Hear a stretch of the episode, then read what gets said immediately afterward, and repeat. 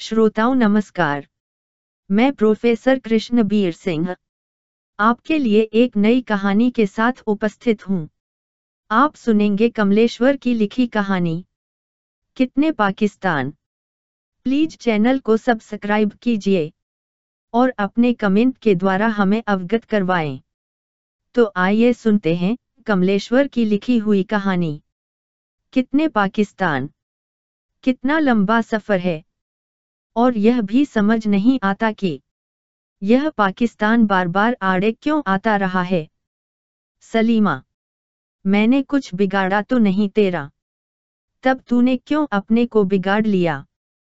तू हंसती है, पर मैं जानता हूँ। तेरी इस हँसी में जहर बुझे तीर हैं।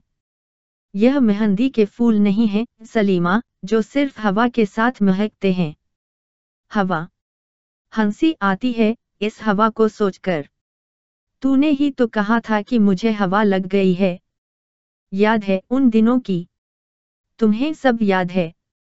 औरतें कुछ नहीं भूलती। सिर्फ़ ज़ाहिर करती हैं कि भूल गई हैं। वे ऐसा न करें तो जीना मुश्किल हो जाए। तुम्हें औरत या सलीमा कहते भी मुझे अटपटा लगता है। बन्नू कहने को दिल करता है। वही बन्नो जो मेहंदी के फूलों की खुशबू मिली रहती थी। जब मेरी नाक के पास मेहंदी के फूल लाकर तुम मुँह से उन्हें फूंका करती थी कि महक उड़ने लगे, और कहा करती थी, इनकी महक तभी उड़ती है जब हवा चलती है। सच पूछो तो मुझे वही हवा लग गई, वही हवा, बन्नो। पर अब तुम्हें बन्नो कहते मन झिझकता है। पता नहीं खुद तुम्हें यह नाम बर्दाश्त होगा या नहीं। और अब इस नाम में रखा भी क्या है?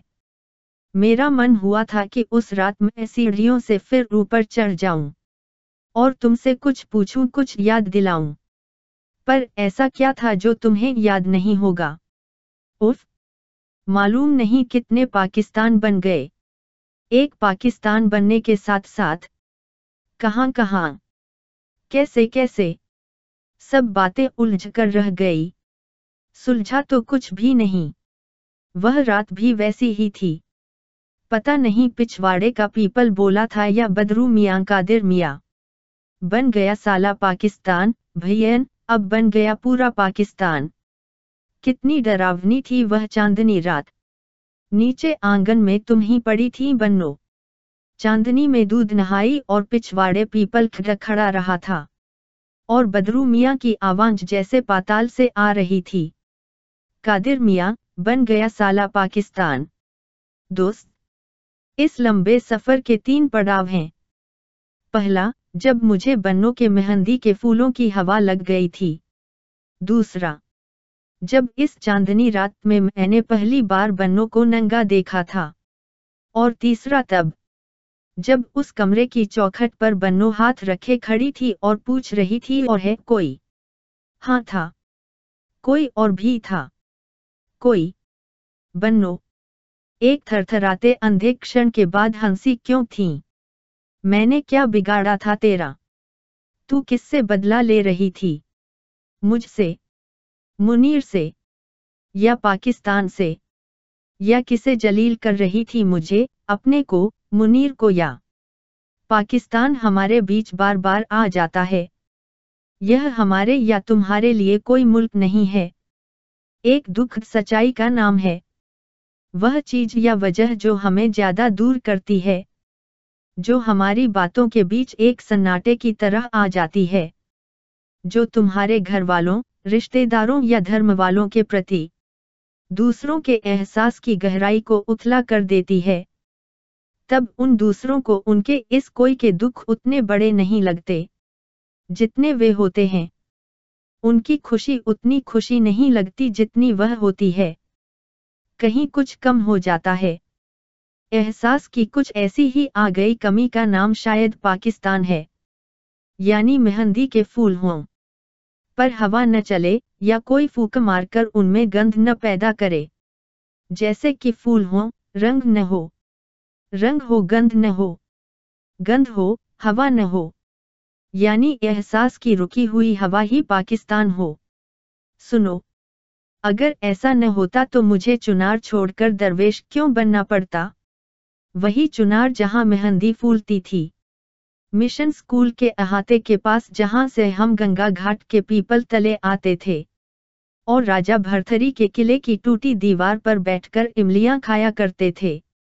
वह शाम मुझे अच्छी तरह याद है। जब कंपाउंडर जामिन अली ने आकर दादा से कहा था, और तो कुछ नहीं है, पर लोग मानेंगे नहीं। मंगल को कुछ दिनों के लिए कहीं बांजार भेज दीजिए। यहाँ रहेगा तो बन्नो वाली बात बार बार उखड़ेगी। शादी तो नहीं हो पाएगी, दंगा हो जाएगा। तुम नहीं सोच सकते कि सुनकर मुझ पर क्या बीती थी। चुनार छोड़ दूँ।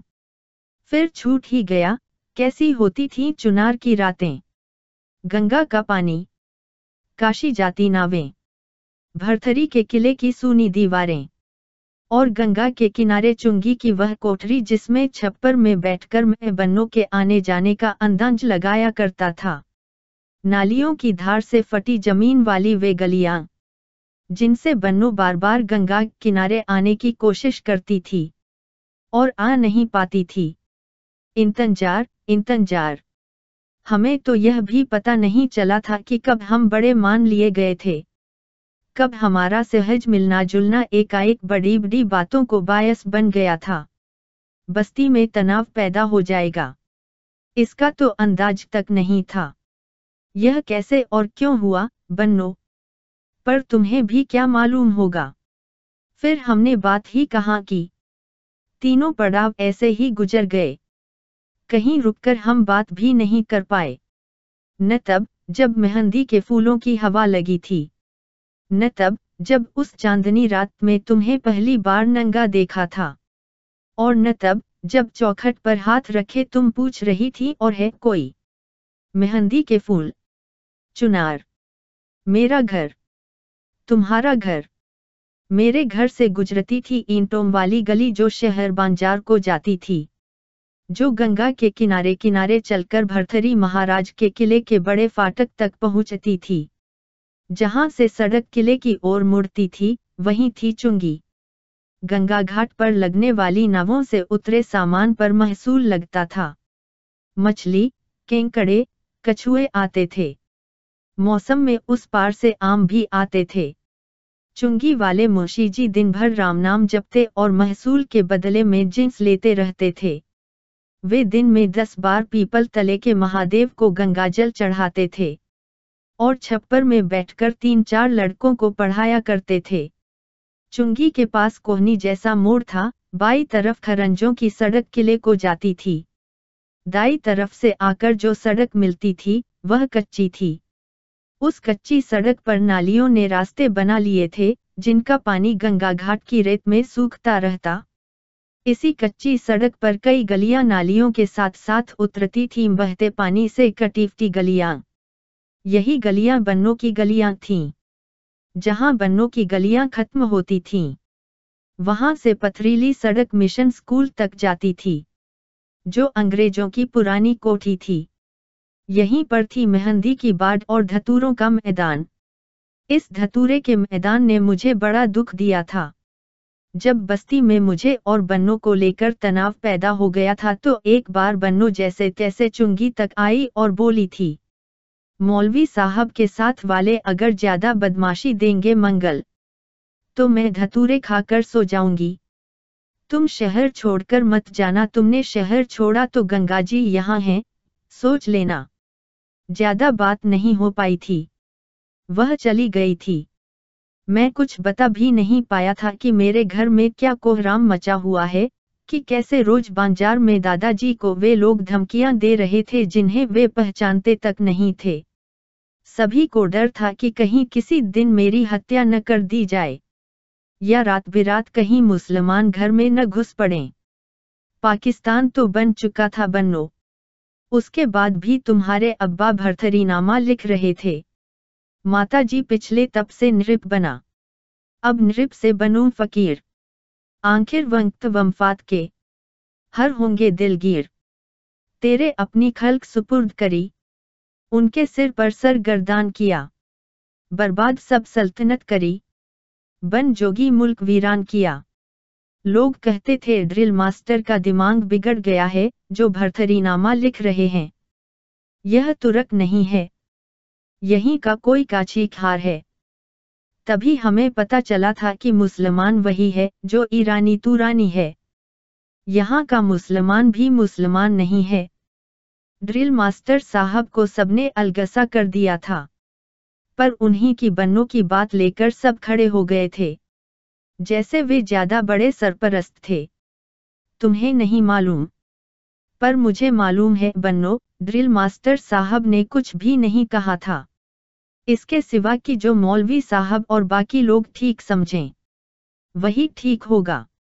वे खुद कुछ सोच ही नहीं पा रहे थे। एक दिन छिपकर आए थे और दादाजी के पास रो पड़े थे। उस दिन के बाद वे भरथरीनामा तो लिखते रहे थे, पर किसी को सुनाने की हिम्मत नहीं करते थे। वे लिखते रहे, इसका पता मुझे वक्त मिला था जब घर वालों की घबराहट और खुद कुछ न समझे पाने।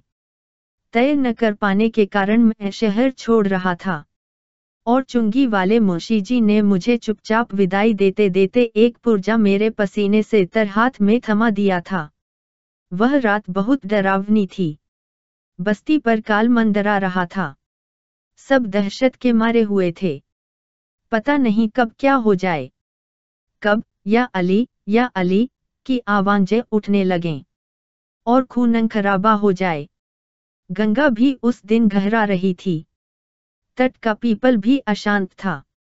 बहुत तेज हवा थी। किला सायं सायं कर रहा था। और पाँच सात हिंदुओं के साथ हाँ कहना पड़ता है, बन्नो। हिंदुओं के साथ दादा मुझे स्टेशन छोड़ने आ रहे थे ताकि मैं जीऊं जागूं। कहीं भी परदेश में रहकर। पहले सोचा गया कि मामा के यहाँ जौनपुर चला जाऊँ। और वहाँ रेलवे वर्कशॉप कुर्ला में काम कर रहे मौसा के पास रहूँ, वहीं नौकरी ढूंढ लूँ। कैसी थी वह रात, बन्नो? और कितना बेइज्जत होकर मैं निकल रहा था। दिमाग में हज़ारों हथौड़े बज रहे थे। एक मन करता था कि लौट पड़ूं। घर से गंडासा उठाऊं और तुम्हारे, उन मुसलमानों, पर टूट पड़ूं। खून की होली खेलकर तुम्हें जीतूं और न जीत पाऊँ तो तुम्हें भी मारकर गंगा में जल समाधि ले लूँ। पर कहीं दहशत भी होता था। और यह ख्याल भी आता था कि ड्रिल मास्टर साहब ने तो कुछ भी नहीं कहा है। मुनखालमफत भी नहीं की है। सिवा इसके कि वे चुप रह गए हैं। उन्हें भरथरीनामा लिखना है। अब लगता है कि वे भरथरीनामा न लिख रहे होते तो शायद इतना विरोध न होता। शहर को सापसूंग गया था। दादा को बता दिया था कि अगली सुबह मेरी शक्ल न दिखाई दे। आधी रात तक सोचना विचारना चलता रहा। फिर आखिरी गाड़ी रह गई थी पार्सल, जो मुगलराय जाती थी। हाँ पाँच सात हिंदुओं के साथ मुझे स्टेशन तक पहुँचाया गया। हम बांजार वाली सड़क से भी नहीं आए। किले वाले सुनसान रास्ते से स्टेशन की सड़क पकड़ी थी। मुंशी जी लालटेन लिए पक्की सड़क तक आए थे। और तभी वह पुर्जा उन्होंने पसीजी हथेली में थमा दिया था। वहाँ तो रोशनी थी नहीं। स्टेशन पर सब साथ थे। पार्सल ढाई बजे रात को छूटी थी। दादाजी कितने परेशान बेहाल थे। सब बहुत डरे हुए, अपमानित, और शायद इसीलिए बहुत खूंखवार भी हो रहे थे। लग रहा था कि मुझे शहर से हटा देने के बाद दंगा ज़रूर होगा। अब ये लौटकर जाने वाले हिंदू दंगा करेंगे। ढलती रात में ये सोते हुए मुसलमानों को चीरफाड़ डालेंगे।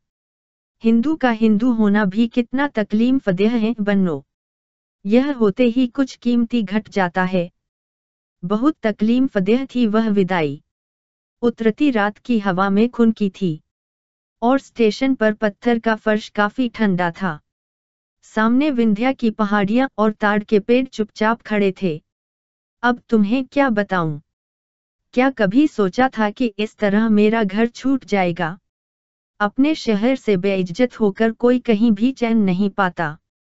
मुझे वे गलियाँ याद आ रही थीं जिनमें बन्नो आने की कोशिश करती थी। मैं चुंगी पर बैठकर कितनी प्रतीक्षा करता था। और जहाँ मेहंदी के फूल पड़े दिखाई देते थे। समझ लेता था कि बन्नो यहाँ तक आ पाई है। आगे नहीं बढ़ पाई। किसी ने देख लिया होगा टोका होगा या रोका होगा? सच कहता हूँ तुमसे, उसी दिन से एक पाकिस्तान मेरे सीने में शमशीर की तरह उतर गया था। लोगों के नाम बदल या अधूरे रह गए थे। बस्ती में हवा का बहना बंद हो गया था, और लगा था कि बन्नो गिर गई है। शर्म, डर, गुस्सा, आँसू, खून, बदहवासी, पागलपन, प्यार क्या क्या उबलधधक रहा था मेरे भीतर। सच कहूँ तो यह सब होने के बाद अगर बन्नो मिल भी जाती तो कुछ नहीं होता। जो होना था, हो चुका था। पार्सल गाड़ी में बैठकर वह पुर्जा पढ़ा था। तुम्हारे पास वही कहने को था जो मास्टर साहब के पास था। उसी पुर्जे से पता चला कि मास्टर साहब भरथरीनामा लिखते जा रहे हैं। क्यों बनता दरवेश छोड़ दल लश्कर फौज रिसाले को? क्यों बनखंड में रहता है तज गुल नरगिस गुल लाले को? क्यों भगवा वेश बनाता है, तज अतलस शाल दुशाले को? क्यों दर दर अलख जगाता है, तज कामरू ढाके बंगाले को? क्यों हुआ सैदाई? छोड़ सब बादशाही। हाँ सैदाई ही कह लो। अतलस शालदुशाले और नरगिस गुले लालास कुछ तो था सचमुच। नीम, अग, मेहंदी और धतूरे के फूल किस नरगिस से कम थे, बन्नो? पर उस पाकिस्तान का हम क्या करते? गाड़ी चली आई और मैं सचमुच दरवेश हो गया। फिर कभी घर लौटने का मोह नहीं हुआ। मैं जानता था कि मास्टर साहब की सांस भी चुनार में घुट रही होगी। बन्नो की सांसों का कुछ पता नहीं था। बस इतना भर लगता था कि उसने गंगा में डूबकर जान नहीं दी होगी। वह होगी। रातों में किसी का बिस्तरा गर्म करती होगी। प्यार करती होगी। मार खाती होगी। जिन्हें को बर्दाश्त करती होगी। बीबी की तरह पूरी ईमानदारी से मन्नतें मानती होगी, मेहंदी रचाती होगी। बच्चों का गुमूत करती होगी। सुखी होगी, पछताती होगी। सब भूल गई होगी। जो नहीं भूल पाई होगी वह रुका हुआ वक्त उसका पाकिस्तान बन गया होगा। उसे सताने के लिए। खैर बनो जो हुआ सो हो गया। मैं मुगलसराय से इलाहाबाद आया और इलाहाबाद से बंबई। कुर्ला की रेलवे वर्कशॉप में मौसा ने कुछ काम दिला दिया। कुछ दिन वहीं गुजारे। फिर मैं पूना चला गया। अस्पताल की लिम्ब फैक्ट्री में, जहाँ लकड़ी के हाथ पैर बनते हैं। मुझे मालूम था कि अब कोई भी चुनार नाम की जगह में जी नहीं पाएगा, न मेरा घर, न तुम्हारा घर। पर यह पता नहीं था कि दादा इतनी दूर चले आएँगे और साथ में कई घरों को लेते आएँगे। सच पूछो तो चुनार में रह ही क्या गया था? जब पाकिस्तान बन जाता है तो आदमी आधा रह जाता है। फ़सलें तबाह हो जाती हैं। गलियाँ सिकुड़ जाती हैं और आसमान कटफट जाता है। बादल रीत जाते हैं और हवाएँ नहीं चलती, वे कैद हो जाती हैं। दादा के खत से मालूम हुआ था कई वर्ष बाद कि कुछ घर जुलाहों बढ़ई के साथ लेकर वे फ़सलों, गलियों, आसमान, बादल और हवा की तलाश में निकल पड़े थे और भिवंदी आ गए थे। यह नहीं मालूम था कि बन्नों का घर भी साथ आया था। ड्रिल मास्टर क्या करते आकर? यह मैंने भी सोचा था। दादा का आना तो ठीक था।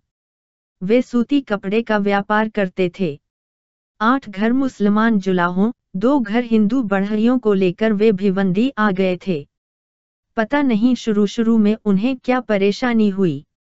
बन्नो, तुम्हारे बारे में मुझे तब पता चला जब दादा एक बार मुझसे पूना मिलने आए। तब बहुत मामूली तरह से उन्होंने बताया था कि ड्रिल मास्टर साहब का घर भी आया है। उन्हें भिवंडी स्कूल में जगह मिल गई है और यह भी कि उन्होंने बन्नो की शादी कर दी है। दामाद वहीं उनके साथ वाले मोहल्ले में रहता है, करधे चलाता है। रेशम का बढ़िया कारीगर है। जिस तरह दादा ने यह खबर दी थी, उससे लग रहा था कि वे जानबूझकर इसे मामूली बना देने की कोशिश कर रहे थे। लेकिन मुझे यह नहीं मालूम था बन्नो, कि बाजे मोहल्ले में दादा और तुम्हारा घर एक ही है, कि ऊपर वे रहते हैं, और तुम लोग नीचे। बाकी लोग बंगालपुरा और नई बस्ती में हैं। शायद मास्टर साहब पिछले पछतावे को भूल सकने के लिए ही ऐसा कर बैठे हों। मन तो बहुत हुआ कि जल्दी से जल्दी चलकर तुम्हें देख आऊँ, पर सच पूछो तो मन उखड़ा हुआ था।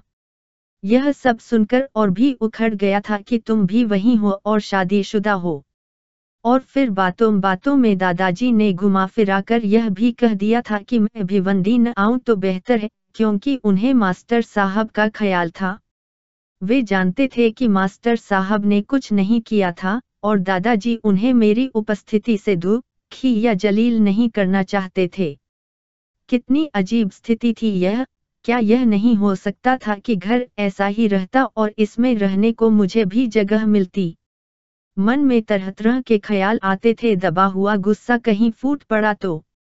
अगर मेरे भीतर का धधकता हुआ पाकिस्तान फट पड़ा तो। अगर मैंने तुम्हारे आदमी को तुम्हारे साथ न सोने दिया तो। अगर भिवंडी से उसे भी मैं उसी तरह निकाल सका, जैसे कि कभी मैं निकाला गया था तो। किसी रात में बर्दाश्त न कर पाया और तुम्हारे कमरे में घुस पड़ा तो। मुझे मालूम है, दादा और मास्टर साहब दोनों एक दूसरे को अपने मासूम होने का भरोसा दे रहे थे। पर मेरे पास क्या भरोसा था? उनका क्या बिगड़ा था? बिगड़ा तो मेरा था। मैं तभी से एक नकाब लगाए घूम रहा था। हाथों में दस्ताने पहने और कमर में खंजर दबाए। लेकिन बन्नो, भिवंडी में भी दंगा हो गया। मेरी तुम्हारी वजह से नहीं, उसी एहसास की कमी की वजह से। सुना तो मैं सन्न रह गया। पता नहीं अब क्या हुआ होगा। पाँच बरस पहले तो मैं वजह हो सकता था, पर अब तो मैं वहाँ नहीं था। गया तक नहीं था। इसी वजह से कि तुम दिखाई दोगी और मैं दंगा शुरू कर दूँगा। पर तुम मुझे दिखाई दी तो इस हालत में। रात चांदनी थी और बन्नो नंगी थी। मैं जब भिवंडी पहुँचा तो दंगा खत्म हुए दस बारह दिन हो चुके थे। घुसते ही बस्ती में जगह जगह काले चकते दिखाई पड़ते थे। कुछ घर, फिर एक काला मैदान फिर मकानों घरों का एक सहमा हुआ झुंड और उसके बाद फिर एक काला मैदान। उड़ती हुई राख। आग और अंगारों की महक अब नहीं थी। पर राख की एक अलग महक होती है, बुझे हुए शोरे जैसी। कुछ तेज खरेंदी जो नथुनों से होकर भीतर तक काट करती है। सुनो, तुमने भी इस महक को ज़रूर महसूस किया होगा। ऐसा कौन है, इस देश में जो राख की महक को न पहचानता हो? जब मैं एस टी स्टैंड बस अड्डे पर उतरा, शाम हो रही थी गशल से जो दहशत होता है, वैसा कुछ नहीं था वहाँ, जहाँ पर सिनेमा के पोस्टर लगे हुए हैं दो तीन पुलिस वाले बतियाते खड़े थे बसें ज़्यादातर खाली थीं। वे चुपचाप खड़ी थीं। संगमनेर, अलीबाग भीरवाड़ा या सिन्नर जाने वाली बसों की तो बात ही क्या, शिरडी जाने वाला भी कोई नहीं था बस अड्डे की टीन तले चार पाँच पुलिस वाले और दिखाई दिए खानाब दोषों की तरह छोटी सी गृहस्थी जमाए हुए अगर उनकी बंदूकें गन्नों के ढेर की तरह जमा न होती तो शायद यह भी नहीं मालूम पड़ता कि वे पुलिस वाले हैं दोनों सड़कें खाली थीं। डाक बंगले में जहाँ कलेक्टर डेरा डाले पड़े थे, कुछ एक लोग चल फिर रहे थे थाना कल्याण जाने वाली टैक्सियाँ भी नहीं थीं। दंगाग्रस्त इलाकों से गुजरना कैसा लगता है? शायद इसका भी अंदाज तुम्हें हो, मुझे बहुत नहीं था। एक खास किस्म का सन्नाटा या टपकन। वीरान रास्ते और साफ़ साफ़ दिखाई देने वाले खालीपन। कोई देखकर भी नहीं देखता। देखता है तो गौर से देखता है, पर बिना किसी इंसानी रिश्ते के। यह क्यों हो जाता है? एहसास इतना क्यों मर जाता है? या कि भरोसा इतना ज़्यादा टूट जाता है। इतने छोटे से कस्बे में बाजे मोहल्ले का पता पूछना भी दुश्वार हो गया। खैर, जैसे तैसे मोहल्ला मिला। घर भी मिला पर उसमें सन्नाटा छाया हुआ था। हिंदुओं ने यह क्या कर डाला था, क्या इतने सन्नाटे में कोई इंसान रह सकता है? मुझे मालूम था बन्नो ड्रिल मास्टर साहब, तुम्हारा शोहर मुनीर सब यही होंगे। मेरे घर वाले भी होंगे। पर ऊपर के खंड में अंधेरा था। चांदनी रात न होती तो मैं घबरा ही जाता। सचमुच, एक क्षण के लिए लगा कि अगर मैंने चुनार न छोड़ दिया होता तो उसकी भी यही दशा होती। फिर बन्नो, तुम्हारा ख्याल आया। कैसे तुम्हारे सामने पढ़ूँगा? सारा खोलता हुआ खून ठंडा पड़ गया था। मैं जैसे चुनार की उन्हीं गलियों में आ गया था, उसी उम्र के साथ घर का दरवाज़ा खुला था। मैंने आहिस्ता से भीतर कदम रखा। एक आँगन सा। आँगन के एक कोने में दो एक घड़े रखे थे। उन्हीं के पास दो सुरमई छायाएँ थीं। दोनों औरतें थी। एक औरत कमर तक नंगी थी। दूसरी उसी के पास बैठी बार बार उसके गले तक हाथ ले जाती थी और नंगी छातियों से कमर तक लाती थी। पता नहीं क्या कर रही थी। पर एक औरत की नंगी पीठ दिखाई दे रही थी। वे दोनों औरतें वहाँ बैठी क्या कर रही थीं, मैं समझ नहीं पाया। सहमकर बाहर आ गया। बाहर खड़ा था कि ड्रिल मास्टर साहब दिखाई दिए। उन्होंने एक मिनट बाद ही पहचान लिया। लेकिन उन्होंने आवभगत नहीं की। वे सोच ही नहीं पाए कि मुझे किस तरह लें। किस बरस के किस दिन से बात शुरू करें, किस रिश्ते से करें, कहाँ से करें। वे कुछ कहे इसके पहले ही मैंने उबार लिया, जैसे किसी अजनबी से मैंने पूछा हो, वैसे ही दादाजी के बारे में पूछ दिया। वो तो चुनार चले गए परसों, मास्टर साहब ने कहा। परसों। मैं और क्या कहता? हाँ रुके नहीं। बहुत से लोग वापस चले गए हैं, वे बोले। और मैं उसी क्षण समझ गया कि सब बातों के बावजूद दादाजी शायद फिर भी चुनार लौट सकते थे, पर मास्टर साहब नहीं। मास्टर साहब के चुनार छोड़ने का सबब वह नहीं था, जो दादाजी का या मेरा रहा होगा।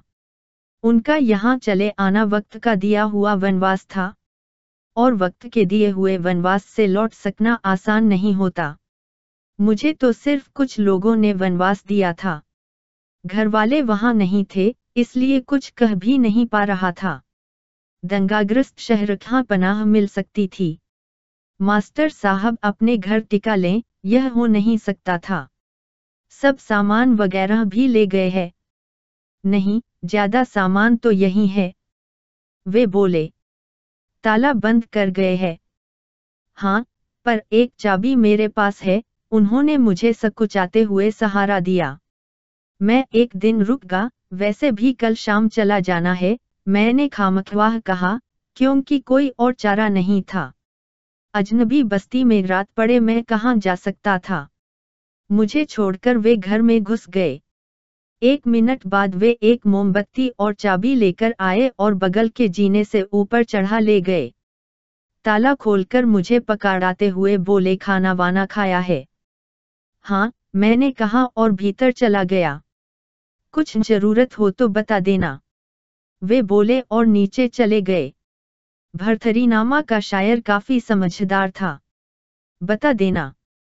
यह नहीं कि मांग लेना। बन्नो, कितनी विचित्र थी वह रात। तुम्हें मालूम भी नहीं था कि ऊपर मैं ही हूँ। मास्टर साहब ने बताया या नहीं बताया, क्या मालूम? कुछ भी कह दिया होगा। सुबह सुबह पुलिस न आती तो तुम्हें ज़िंदगी भर पता न चलता कि रात छत पर मंदराने वाली छाया कौन थी।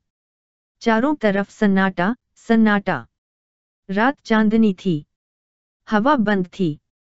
मैं सांस लेने या शायद बन्नों को देख सकने के लिए खुली छत पर खाट डालकर लेट गया था।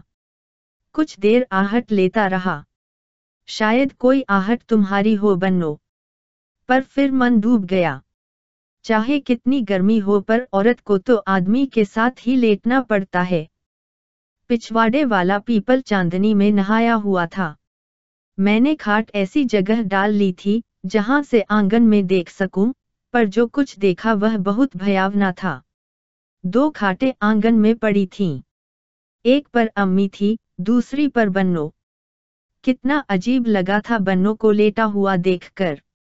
चांदनी भर रही थी और बन्नो अपना ब्लाउज खोले, धोती कमर तक सरकाए नंगी पड़ी थी। उसकी नंगी छातियाँ पानी भरे गुब्बारे की तरह मचल रही थी और वह अधमरी मछली की तरह आहिस्ता आहिस्ता बिछल रही थी। आए अल्लाह, यह बन्नो की आवाज़ थी। सो जा सो जा अम्मी बोली थी। ये फटे जा रहे हैं। बन्नो ने कहा और उसने अपनी दोनों छातियाँ कसकर दबा ली थीं जैसे उन्हें निचोड़ रही हो। अम्मी उठकर बैठ गई, ला, मैं सूंत दूँ? कहते हुए उन्होंने बन्नों की भरी छातियों को सूतना शुरू कर दिया था। दूध की छोटी छोटी फुहारें बन्नों की छातियों से झर रही थी और वह हल्के हल्के कराहती और सिसकारती थी। दूध की टूटी टूटी फुहार जैसे इत्र के फव्वारे में कुछ अटक गया हो। फिर दस बीस बूंदे एकाएक भलभलाकर टपक पड़ती थीं। दो चार बूंदे उसके पेट की सलवटों में समाकर पारे की तरह चमकती थीं। उसकी नाभि में भरा दूध बड़े मोती की तरह जगमगा रहा था अम्मी उसकी छातियों का दूध अपनी ओढ़नी के कोने से सुखाती और चारच, बार के बाद वहीं किनारे की पाली में कोना निचोड़ देती थी मटमैली नाली में पनीले का दूध का पतला सांप कुछ दूर सरककर कहीं घुस जाता था। ओह बन्नो, यह मैंने क्या देखा था? मैं दहशत के मारे सन्न रह गया था। सारा बदन पसीने से तर था। सिस्कारियाँ और कराहटे और आसमान में लटकते दो डबडबाए स्तन। कुछ दहशत, कुछ उलझन, कुछ बेहद गलत देख लेने को गहरा पछतावा। बहुत रात गए मैं छत पर टहलता रहा। जब नीचे शांति हो गई और मैंने देख लिया कि बन्नो धोती का पल्ला छाती पर डालकर लेट गई है तब मैं भी लेट गया। यह कैसा दृश्य था? आसमान में जगह जगह दूध भरी छातियाँ लटकी हुई थीं, इधर उधर आँख लगी ही थी कि एकाएक पिछवाड़े खड़खड़ाहट हुई। कोई रो रहा था और नाक पहुँचते हुए कह रहा था कादिर मियाँ बन गया साला पाकिस्तान। भैयन, अब बन गया पूरा पाकिस्तान। फिर रोना रुक गया था। कुछ देर बाद वही आवाज़ फिर आई थी, कादिर मियाँ, अब यहीं इहराम बांधेंगे और तलबिया कहेंगे। अपना हज तो हो गया, समझे कादिर मियाँ। अगर पिछवाड़े पीपल न होता तो शायद पाताल से आती यह आवाज़ सुनकर मैं भाग जाता। पर अब तो खुली आँखों को तरह तरह के दृश्य दिखाई दे रहे थे। आसमान से गिरता खून, अंधेरे में भागती हुई लाशें, बीच बांजार खड़े हुए और कटी गर्दनों से फूटते हुए फव्वारे। लपटों में नंगे नाचते हुए लोग। पीपल नख खड़ाता तो मैं बहुत डर जाता। उसके पत्तों की आवाज़ ऐसे आ रही थी जैसे अस्पताल के दफ्तर में बैठे हुए टाइप बाबू अपनी मशीन पर कुछ छाप रहे हों। बस यही आवाज़ जानी पहचानी थी। बाकी सब बहुत भयानक था। सुबह माथा बेतरह भारी था। आँखों में जलन थी। हाथ पैर सुन्न थे। उठना पड़ा, क्योंकि पुलिस आई थी। मास्टर साहब ने आकर जगाया था। वे डरे हुए थे। बोले, पुलिस तुम्हें पूछ रही है। क्यों? बाहर वाले की तहकीकात करती है। हमसे पूछ रहे थे, रात कौन आया है? कहाँ से आया है? क्यों आया है? सुनते ही मेरे आग लग गई थी। तुम ही बताओ, जब मैं घर से उस अंधेरी रात में निकला या निकाला गया था तो कोई पूछने आया था कि इस रात में कौन जा रहा है, कहाँ जा रहा है, क्यों जा रहा है? पूरे आदमी को न समझना, सिर्फ़ उसके एक वक्ती हिस्से को समझना ही तो पाकिस्तान है, बन्नो। जब पुलिस मुझे सुबह सुबह जगा कर थाने ले गई तो मैं समझ गया कि अब हम और तुम दोनों पाकिस्तान में गिर गए हैं, पर यह गिर जाना कितना दूर खद था। थाने पर मेरी तहकीकात हुई। मैं यहाँ क्यों आया हूँ? क्या बताता मैं उन्हें? आदमी कहीं क्यों आता जाता है? पुलिस वाले मुझे बहुत परेशान करते अगर मास्टर साहब वहाँ खुद न पहुँच गए होते। उन्होंने ही सारी तमफसील दी थी। उस वक्त उनका मुसलमान होना कारगर साबित हुआ था। पर मुझे लग रहा था कि उस मौजूदा माहौल में मास्टर साहब फिर तो वही गलती नहीं कर रहे थे जो उन्होंने भरथरीनामा शुरू करके की थी। थाने में सवालों के जवाब देना आसान भी था और टेढ़ा भी। आखिर वहाँ से निकलकर हम सामने पड़े कटी लकड़ियों के ढेर पर बैठ गए थे। मास्टर साहब चाहते थे कि मैं होश हवास में आ जाऊँ, क्योंकि मेरा रंग फक हो गया था। वहीं तीन बत्ती के पास दो तीन लोग और बैठे थे। शायद किसी की जमानत या तफ्तीश के लिए आए थे। उनके चेहरे लटके हुए और गमंजदा थे। मौलाना की आँखों में खौफ था। वे साथ बैठे लोगों को बता रहे थे, रसूल ने कहा है कि सूर तीन बार फूंका जाएगा। पहली बार फूंकेंगे तो लोग घबरा जाएँगे, सब पर खौफ बर्पा हो जाएगा। दूसरी बार जब सूर में फूंक मारी जाएँगी तो सब मर जाएँगे। तीसरी आवाज़ पर लोग जी उठेंगे और अपने रब के सामने पेश होने के लिए निकल आएँगे, यही होना है, सूर में अभी पहली बार फूका मारी गई। भरथरी नामा लिख रहे हैं, मैंने पूछा। हाँ भरमता मन मेरा, आज यहाँ रैन बसेरा। कहो बात जल्द कटे रात, जल्द हो फंजर सबेरा कहते कहते मास्टर साहब उधर देखने लगे जहाँ छत की सूनी मुंडेरों पर घास के पीले फूल खिले थे घनी घास में से अबाबीलें छोटी मछलियों की तरह उछलती थीं। घास की टहनी से पीले फूल चोंच से तोड़कर उड़ती थीं। चोंच से फूल गिर जाते थे तो उड़ते उड़ते फिर तोड़ती थीं। अबाबीलों का उड़ते उड़ते या घनी घास में से उछलकर फूलों तक आना पीले फूलों का तोड़ना, चकराते हुए फूलों का गिरना और अबाबीलों का दूर आसमान से फिर लौटकर आना। मास्टर साहब खामोशी से यही देख रहे थे। आखिर मैंने उन्हें टोका कल रात। हाँ वह बदरू है, पगला गया है। उसके चालीस करदे थे, जलकर राख हो गए। पिछवाड़े पीपल के नीचे ही तब से बैठा है। रात भर रोता है। गालियाँ बकता है। मास्टर साहब बोले, घर में कुछ। मैंने बहुत हिम्मत करके कहा तो जोगी की तरह मास्टर साहब सब बता गए हाँ बन्नों को तकलीफ़ है। दंगे से तीन दिन पहले बच्चा हुआ था। डॉक्टर सारंग के जच्चा बच्चा घर में थी। दंगाइयों ने वहाँ भी आग लगा दी। रास्ता रुंध गया तो जान बचाने के लिए दूसरी मंजिल से जच्चाओं को फेंका गया। बच्चों को फेंका गया। नौ जच्चा थीं। दो मर गई। पाँच बच्चे मर गए। बन्नू का बच्चा भी गली में गिरकर मर गया। उस वक्त मारकाट मची हुई थी। सवेरे हम बन्नू को जैसे कैसे ले आए? अब उसके दूध उतरता है तो तकलीफ़ होती है। कुछ देर खामोशी रही। अबाबीलें घास के फूल तोड़ रही थीं। उठने का बहाना खोजते हुए मैंने कहा, सोचता हूँ दोपहर ही पूना चला जाऊँ। जा सको तो चुनार चले जाओ। अपने दादा को देखाओ। मास्टर साहब बोले, क्यों, उन्हें कुछ हो गया है क्या? हाँ उनकी एक बांग कट गई है। घर के सामने ही मार काट हुई। वे न होते तो शायद हम लोग ज़िंदा भी न बचते। हमला तो हम पर हुआ था। वे गली में उतर गए। तभी बांग पर वार हुआ।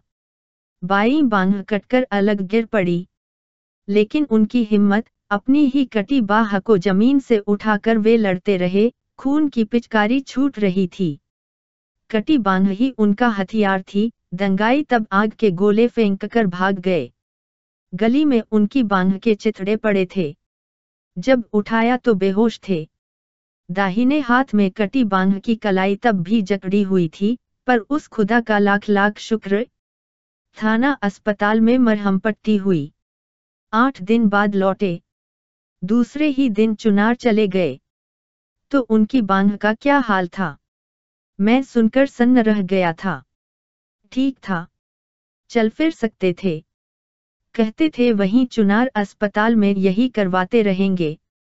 या खुदा, रहम कर, बेहतर हो देख आओ। मास्टर साहब ने कहा और अपने आँखें हथेलियों से ढांप लीं। मेरी चेतना बुझसी रही थी। मैं किस जहान में था? ये लोग कौन थे जिनके बीच में था? क्या ये जो कुछ लोग आदमियों की तरह दिखाई पड़ते थे सच थे या कोई खौफनाक सपना? अब तो कटाफटा आदमी ही सच लगता था। पूरे शरीर का आदमी देखकर दहशत होती थी। मैं फिर आकर कमरे में लेट गया था। मास्टर साहब भीतर चले गए थे। तभी नीचे से कुछ आवाज़ें आई थीं। अम्मी, मास्टर साहब, बन्नो का आदमी मुनीर और बन्नो सभी थे। मुनीर कह रहा था, यहाँ रहने की जिद समझ में नहीं आती। तुम्हारी समझ में नहीं आएगी, यह आवाज़ बन्नो की थी, हम तो पहले इसी धरती से अपना बच्चा लेंगे, जिसने खोया है। फिर जब जगह चले जाएँगे। जहाँ कहोगे, मैंने झाँक कर देखा। दुबलापतला मुनीर गुस्से से काँप रहा था। चीख कर बोला तो ले अपना बच्चा यहीं से। जिसने मन आए, ले। मैं सकते में आ गया कहीं कुछ, कहीं इसमें मेरा ज़िक्र तो नहीं था, पर शायद मैं गलत समझा था। बन्नू भी बिफ्र कर बोली थी, तू अब क्या देगा बच्चा मुझे?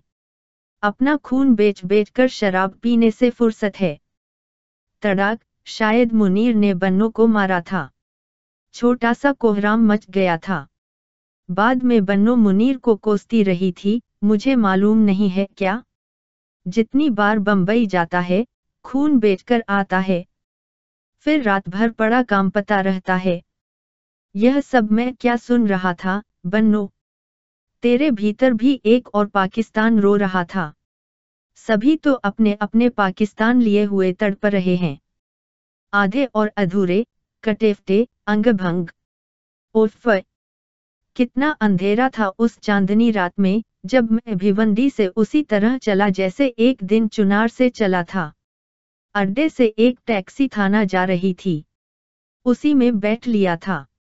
जब तक बसती रही, काले मैदान भी बीच बीच में नंजर आते रहे। राख की तेज महक भीतर तक उतरती रही। आसमान में दबदबाए स्तन लटकते रहे। चौराहों पर खड़े मुंडहीन धड़ों से खून के फव्वारे छूटते रहे। थाना। थाना से बस पकड़कर बंबई। बंबई से गाड़ी पकड़कर पूना और पूना में फिर कई दिन बुखार से तपता पड़ा रहा। मैं सब कुछ भूल जाना चाहता था बन्नो। सिर्फ़ अपने में सिमट आना चाहता था। उम्र का यह संफर कितना बेहुदा है कि आदमी कटता फटता जाता है। लहू लुहान होकर चलता जाता है। और ऐसे अकेलेपन में अगर कोई यह आवाज़ सुने कि और है कोई तो क्या बीत सकती है? इसका अंदाज किसी को नहीं हो सकता। तुम्हें भी नहीं बनो और है कोई। चार या पाँच महीने हो गए थे। दादाजी का खत मिल गया था कि वे फिर भी भिवंडी लौट आए हैं। सिंधियों और मारवाड़ियों के कारण माल ज़्यादा नहीं मिल पाता इसलिए बांजार मंदा है। सब करगे चल भी नहीं रहे हैं। एक बाँध न रहने के कारण बदन का पासंग बिगड़ गया है। मज़ाक में उन्होंने यह भी लिखा था कि उनका नाम टोंगटा पड़ गया है। बाकी कोई खबर उन्होंने नहीं दी थी सिवा इसके कि मुनीर बन्नो को लेकर बंबई चला गया है। पता नहीं वे लोग बंबई में है या पाकिस्तान चले गए। ड्रिल मास्टर नीम पागल हो गए हैं। घर में ड्रिल करते हैं, स्कूल में कोई पोथी लिखते रहते हैं। उस दिन मैं बंबई न आता तो तुमसे मुलाकात भी न होती, बन्नो। और कितनी तकलीम फदेह थी वह मुलाकात। बाद में मैं पछताता रहा कि काश मैं ही होता उसकी जगह। तुमने भी क्या सोच होगा कि मैं यही सब करता हूँ?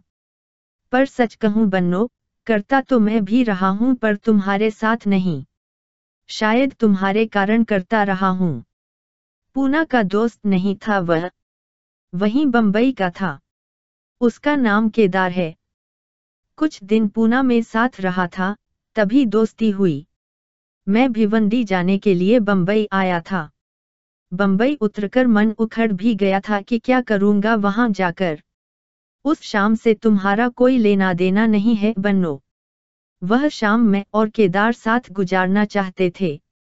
कुलावा के एक शराब घर में हमने थोड़ी सी पी थी। फिर वहाँ से टहलते हुए अंदलूम हाउस तक आए थे। उसी के पास कोई गली थी। अब जाऊँ तो पहचान तो लूँगा पर यूँ याद नहीं है। केदार और मैं दोनों उसी में चले गए। शायद आगे चलकर दाहिने को मुड़े थे। वहीं पर एक सिगरेट वाले की दुकान थी। नीचे कारें खड़ी थीं। लगता था वोहरा मुसलमानों की बस्ती है। बहुत शांत साफ़ सुथरी उस बिल्डिंग में लिफ्ट था। यूँ सीढ़ियाँ भी बहुत साफ़ सुथरी थीं। केदार के साथ मैं सीढ़ियों से ही ऊपर गया था। पाँच मंजिल तक चढ़ते चढ़ते मेरी सांस फूल आई थी। उस वक्त घरों की खिड़कियों से खाना बनाने की गंध आ रही थी। छठी मंजिल एकदम वीरान थी। जिस फ्लैट की घंटी केदार ने बजाई थी वह उतना साफ़ सुथरा नहीं लगा रहा था। दरवाज़ा खुला और हम हिप्पो की तरह हामफते हुए एक सिंधी के सामने खड़े थे। वह हमें उस कमरे में ले गया जिसमें मामूली तरह के सोफे लगे हुए थे। वह सिंधी अब भी हांफ रहा था। लगता था ज़्यादा बात करेगा तो अभी उसकी सांस उखड़ जाएगी और फिर कभी लौटकर नहीं आएगी। मुझे उलझन हो रही थी। मैं खुली हवा में सांस लेने के लिए खिड़की के पास खड़ा हो गया था। दूर दूर तक गंदी छतें नज़र आ रही थीं। तरह तरह के आकारों की। मेरे बारे में केदार ने बता दिया था कि मैं वहीं सोफे पर बैठूँगा और इंतज़ार करूँगा।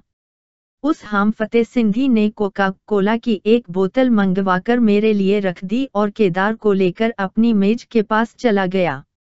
वहाँ वह केदार को एक गुंजला हुआ काला बुरका दिखा रहा था।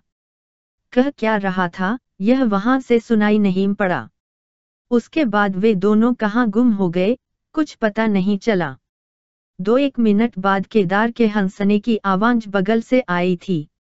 फिर केदार तो नहीं आया, वह सिंधी उसी तरह हामफता हुआ आया और ज़ोर ज़ोर से सांस छोड़ता हुआ बोला, बेयर। बाकी शब्द उसके हामफने से ही साफ़ हो रहे थे पिएँगे मंगवाऊं। पी लूँगा। मैंने कहा तो उसने लड़की को हाम फकर दिखाया और वह बियर ले आया। सिंधी ने नहीं पी।